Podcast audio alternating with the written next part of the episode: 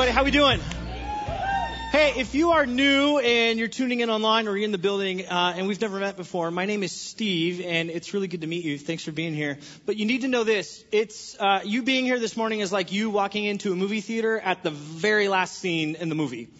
So you've missed out on a couple of things. You can go on the website and stream our, our series to get caught up. But uh, essentially, we're talking about the good stuff that has happened after Easter and there's a lot of it. And so if you're sitting here and you're like, wait, what was that? I kind of missed it. Something's unclear. It's because we're at the tail end of this thing. Um, how many of you, you've ever been on the outside of an inside joke? And you're like, I don't, I don't get it. It seems a little, that, you may be feeling that way today.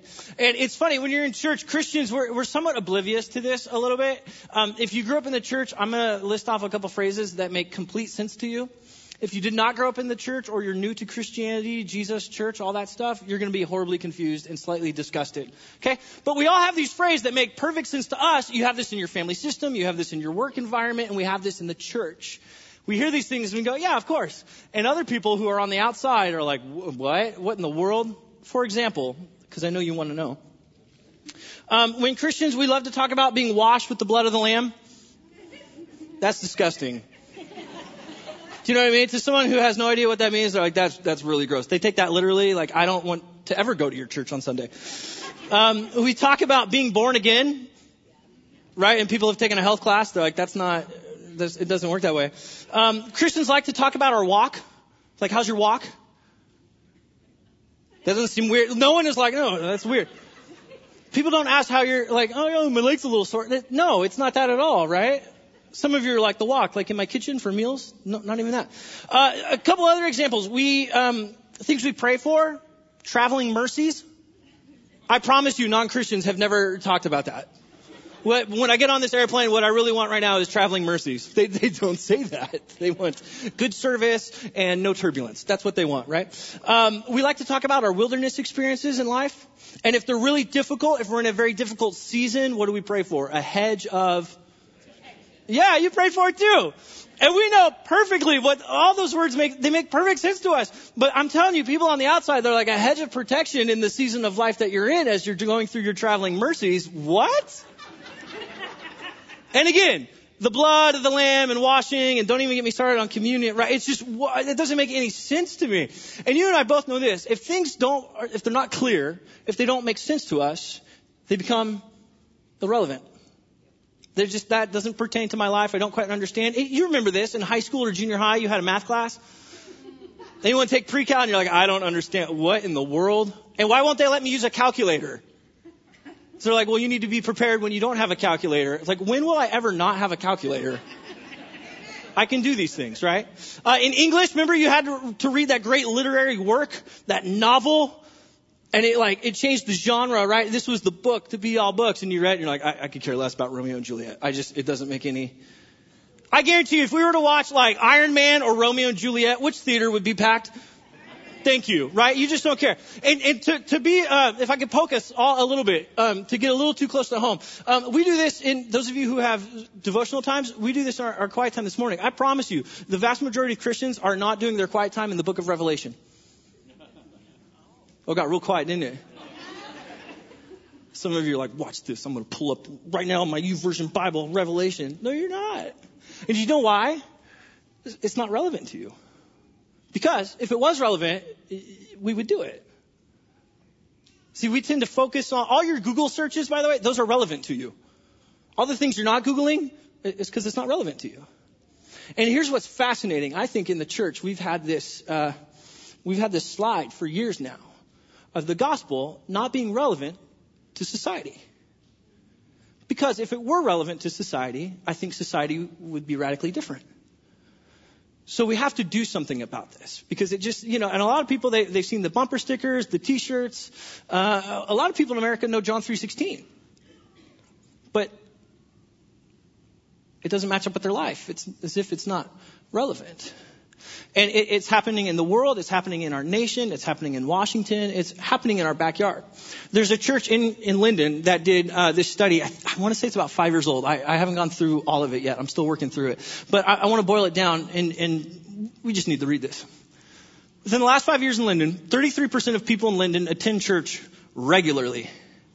Not every week, but regularly. Of the 33% that do, few believe Jesus Christ is the only way to get into heaven. We'll pause for dramatic effect. Um, when I was about a, about a year and a half ago now, wow, uh, praying about and searching and reading about Lynden, um, that's not what came up. The stereotype is you better have a good lawn and love Jesus, because everybody does. That's what that's what you need to be in Lynden. And th- this is trouble for, for those of us who are not Christians. Um, and, and you read this stat and, you see, and you're in here and you see yourself in this. I, I'm so excited you're here. I'm so glad you're here, whether in the building or online. Because um, we need to talk about this because somewhere along the line, the gospel, well, people deemed it to be not relevant to their life. They've taken this truth and said, eh, we'll see. But for those of us that call ourselves Christians, we see this stat and we go, oh no. And what this tells me, especially in, in a city that at one point held the Guinness Book of World Records for the most churches per capita, this tells me we have a lot of empty church buildings. And we are not carrying out the Great Commission. So we have some work that we have to do. So the Great Commission, let me read it for us. The Great Commission in Matthew 28, uh, verse 19 through 20 says this, Therefore, go and make disciples of all nations, baptizing them in the name of the Father, and the Son, and the Holy Spirit. And get this, and teaching them to obey what? Everything. All of it. Everything that Jesus has commanded you. And listen to this. This last part is great. And surely I am with you always to the very end of the age. What I think the American church has done, and I, I think, you know, we belong to this whole big church thing. Um, we have substituted disciple making for faith sharing. And, and here, here's what I mean. Here's what I mean. Follow me for a second. Okay, here, here's a question that um, I grew up being asked when we were going to go and evangelize to people. It's this. If you were to die tonight, do you know where you would spend eternity? This is a good question. Every single human being needs to wrestle with this question. But here's what else we found out. Um, people are going to take their odds. They're going to play the chance that they are not going to die tonight and they are going to wake up tomorrow, aren't they? So we have to wrestle with this. We need an answer to this question, but I'm telling you, this is not the question that people are asking who do not know Jesus. They're like, I'm not, I'm not worried about this. I'm not worried about dying. Especially when you're young because you're invincible, right? Like you could get your arm chopped off and you're like, it's fine. We'll glue it back on. It'll be fine. Let's play baseball tomorrow, right? Like it's just, we're not thinking that way. Now as you get older, you know, death, you start thinking about it a little bit more, but, but society's not asking this question. It's not a relevant question to them. Instead, I think we ought to ask this question.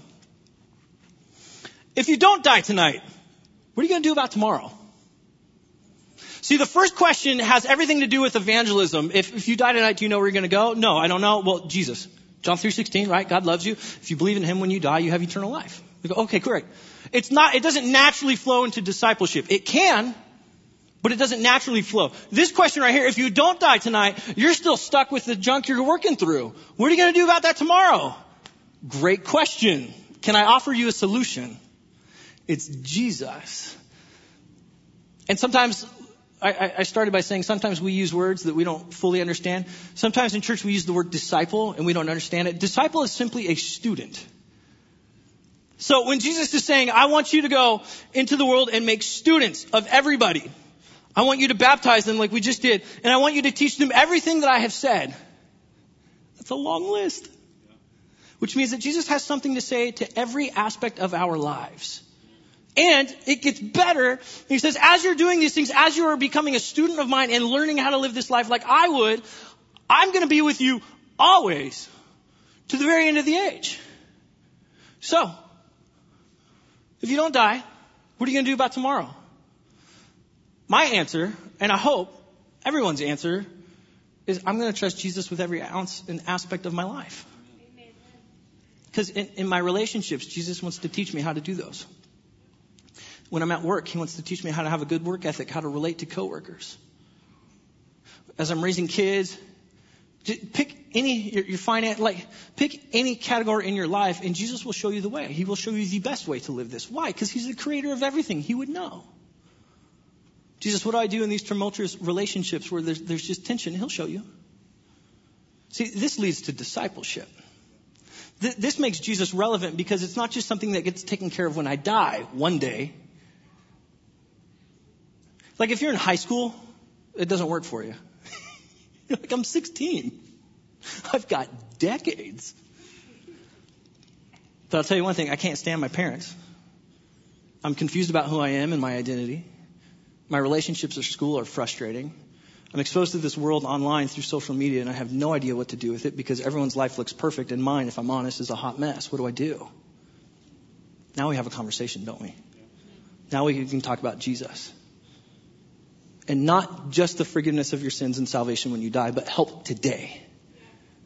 This becomes incredibly relevant to them. So we have to ask ourselves, okay, how do we actually do this? How do we accomplish these things?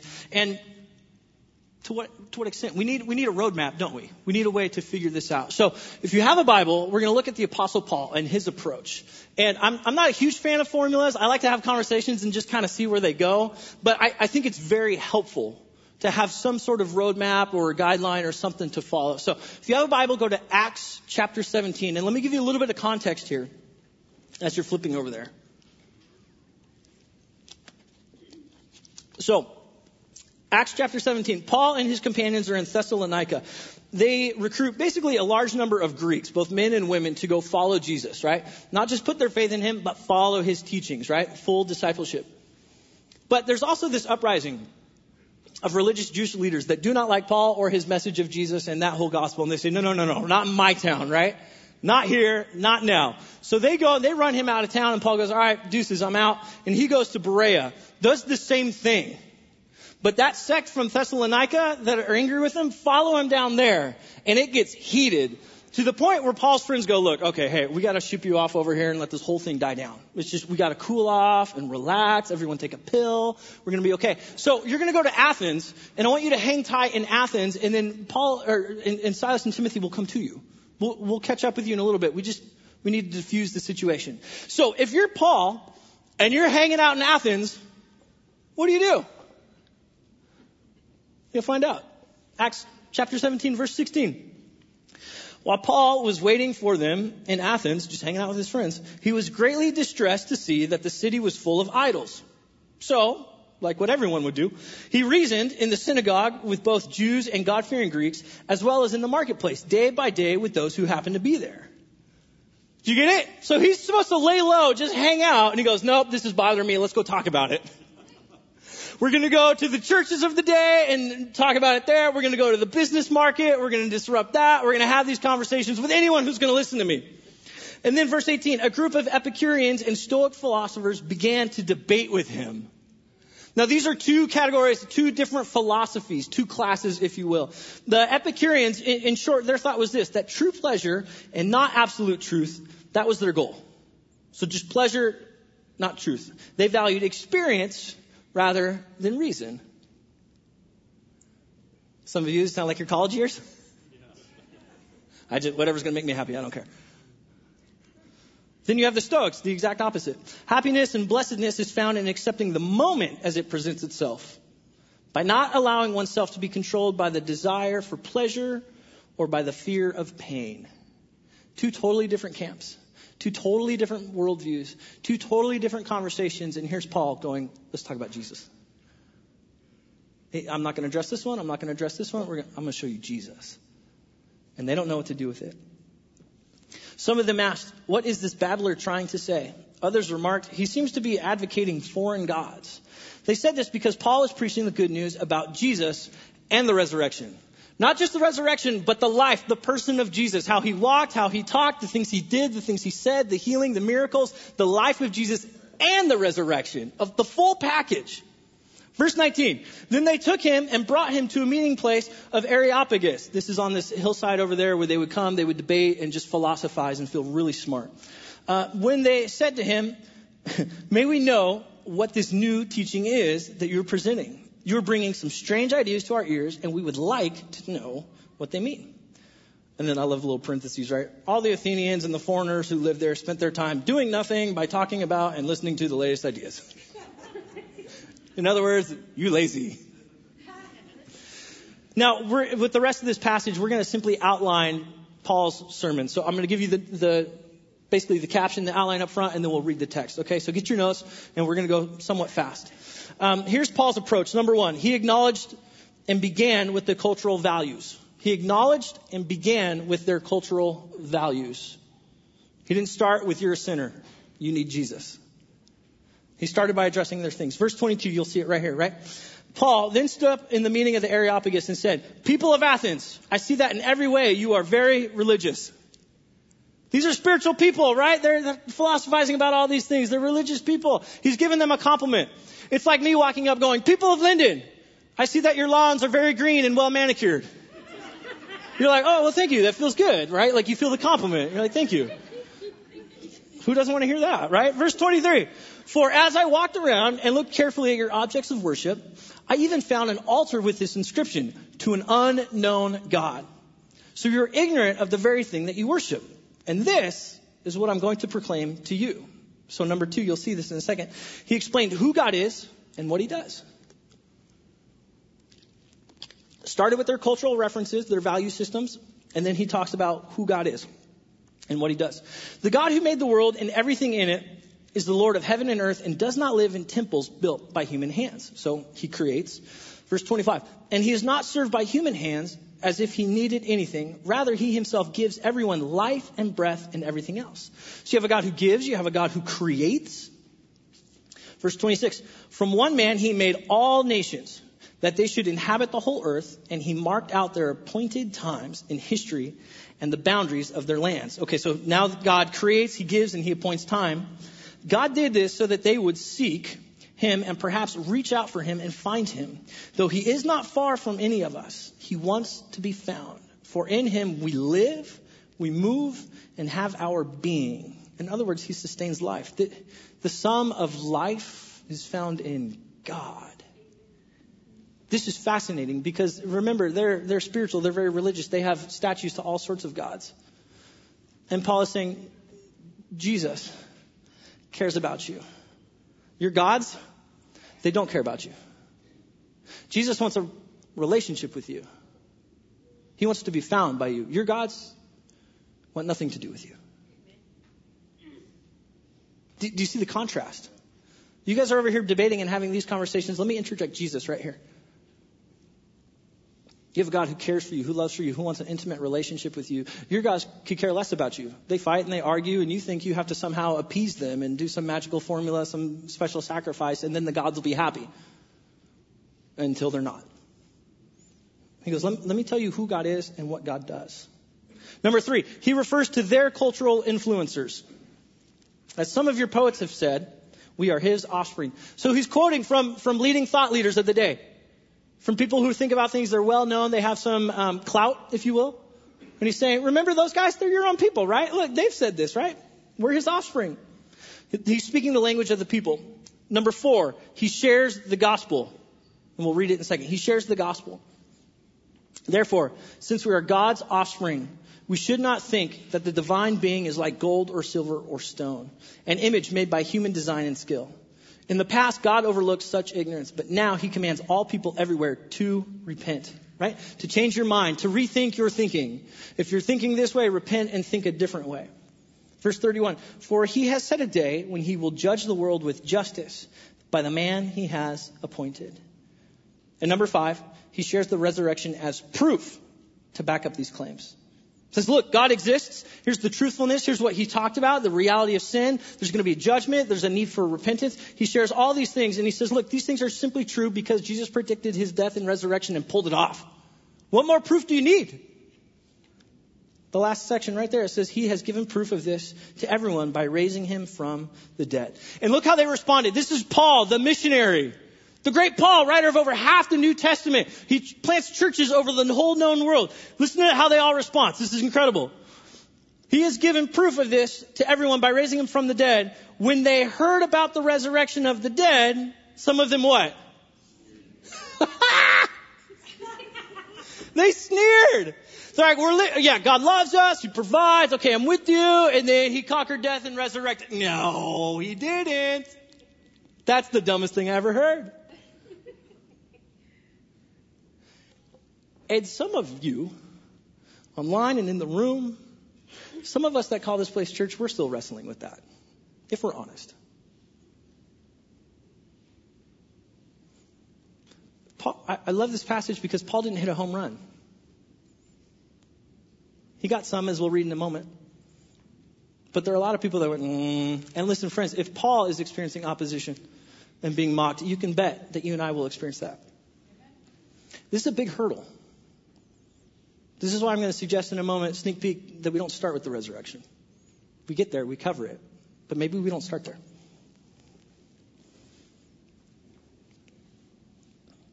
But others said, We want to hear you again on this subject. At that, Paul left the council.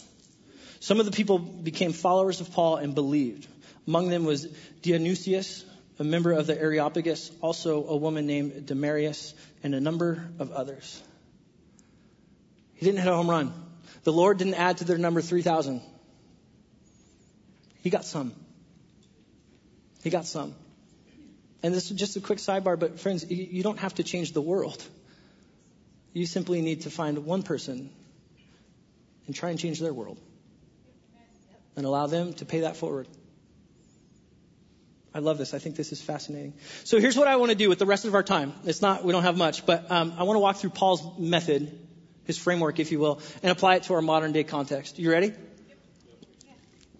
This is so important because, because if we screw this up, that stat that I threw up there earlier, that will continue. And you, you and your friends may not have this issue, but I promise you, your children are having these conversations. Did that really happen? the resurrection. I'm good for loving people and that feels great and, you know, forgiveness, yeah, if I feel like it. But the resurrection, eh.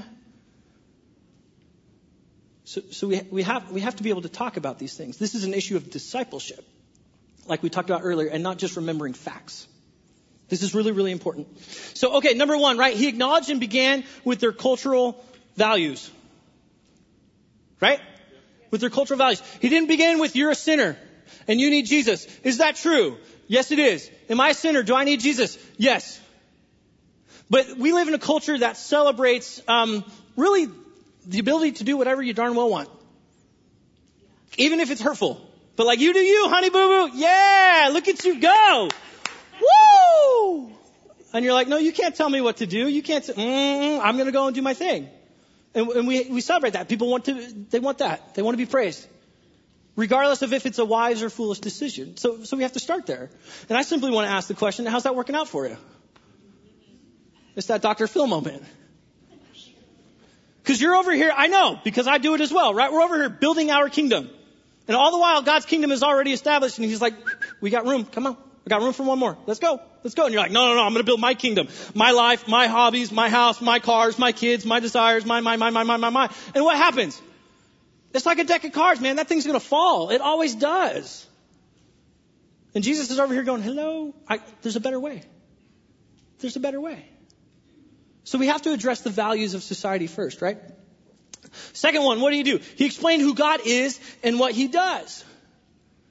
So when I'm talking with people, I need to tell them, look, look, you have to understand that God loves you and he has died and forgiven you. And if you put your faith in him, this is John 3.16, right? For God so loved the world that whoever believes will not perish but have eternal life.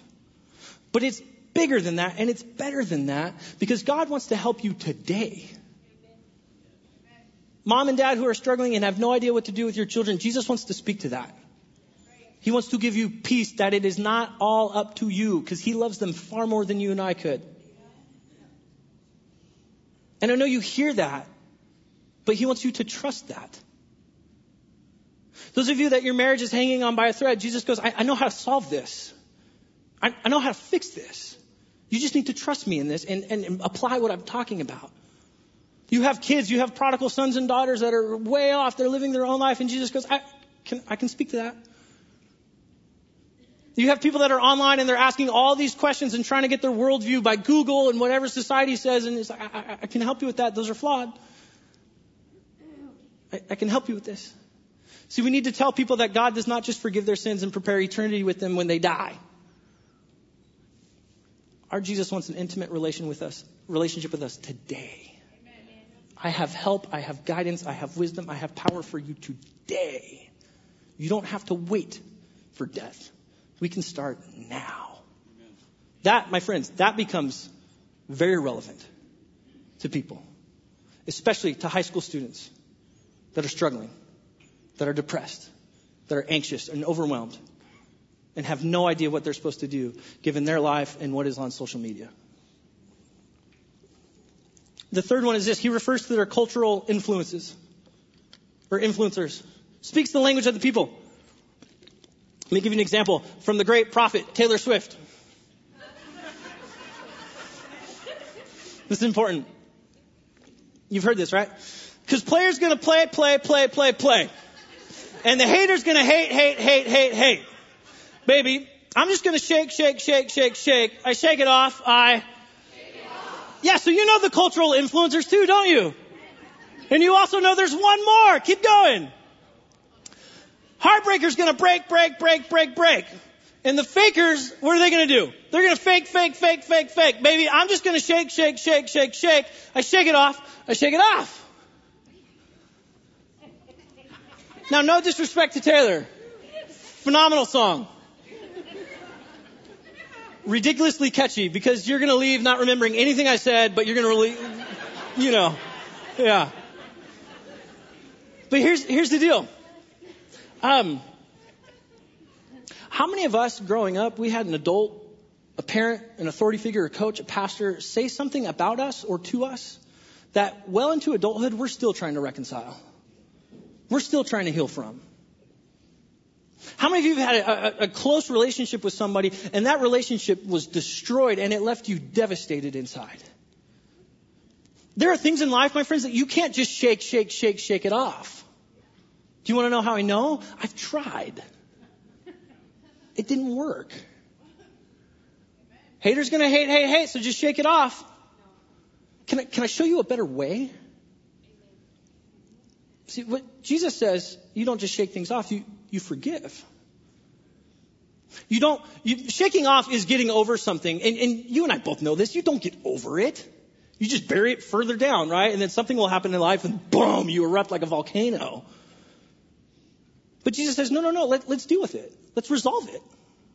And we're going to do it with forgiveness. So that when you see that person at church, at the grocery store, in line, at school, as you're dropping your kids off, something doesn't ignite inside of you.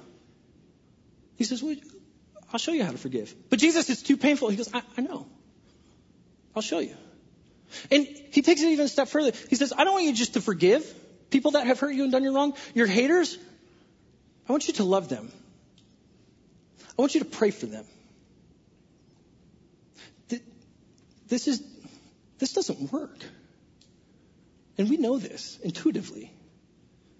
But, but what do you do when this doesn't work? Well, we wake up the next day and we try, try, try again, don't we? When I'm having spiritual conversations with people, we start here. How's life going? Can I show you a better way? It's found in Jesus. And I know there are some things, and we'll give it time. He's very patient with me. He'll be very patient with you. The resurrection, the virgin birth, we'll get there. But, but can I tell you that there's a God who loves you and wants to have a relationship with you? And he wants to show you how to thrive in this life, in the middle of the circumstances that you find yourself in. He wants to speak to that. that listen, this takes the gospel and makes it incredibly relevant. And not just good news for when we die. Okay, two more things. Number four, he shares the gospel, right? He shares the gospel. He says, look, you're inconsistent with your own values and beliefs. You're inconsistent with God's values and beliefs. There will be a judgment. We have to work on that. Jesus said, look, the measure you use to judge people, it's going to be used against you. But you have a God that loves you so much that he died on the cross. See, there's the resurrection. We got it in right there. If you believe in him, not just intellectually, but you, you trust him with your whole life, your, your sins are forgiven. Do you know what that's like walking around without that? It's wonderful. And the fifth one, right? He shares the resurrection as proof to back up his claims. He goes, Look, I know the resurrection, I get it. It can be complicated, it can be difficult. But I believe this not because the Bible said, not because I grew up being taught this. I believe this because of the experience I've had with Jesus. And listen, there were a group of people that watched him die and then saw him three days later. You have eyewitnesses. This is an historical event. And I'm telling you, if a man can predict his death and resurrection and pull it off, I'm going to follow that guy. Come to find out, he's been true the whole time. The way that he says to love one another is the right way. I've tried it. There are some things that I'm still working on. He's still trying to change some things in me. But, but he's been right all along. And it has made my life better. So here's what I want for us.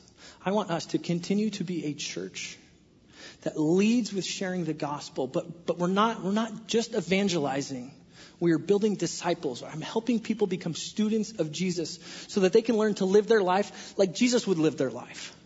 That, that in their marriage, it would be so, it's not just, oh, forgiveness of sins in my marriage. It's God, give me wisdom of how to communicate.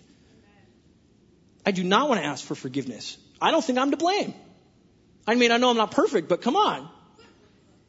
And Jesus goes, no, we'll work with that. You have some areas we need to smooth out. He wants to walk with us every day. So I, I, don't ever want us to be people that just trust Him with eternity and our salvation, but we trust Him with Monday. And all that comes with Monday, and Tuesday, and Wednesday, and Thursday, and so on. So, Father God, to that odd, to that end, not odd, to that end, Lord, would you help us?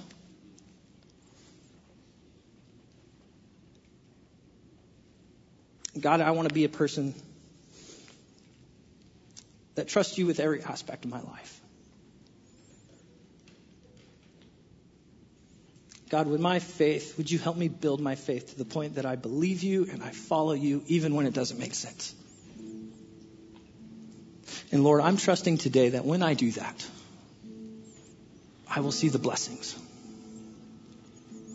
And Lord, if there's anyone in this room that intellectually believes in you, and they're excited for eternity when they die, but they have zero relationship with you and they do not trust you for the day to day things, I pray, Lord, that right now, on this Sunday, that they would step over that line and say, Jesus, you can have my life.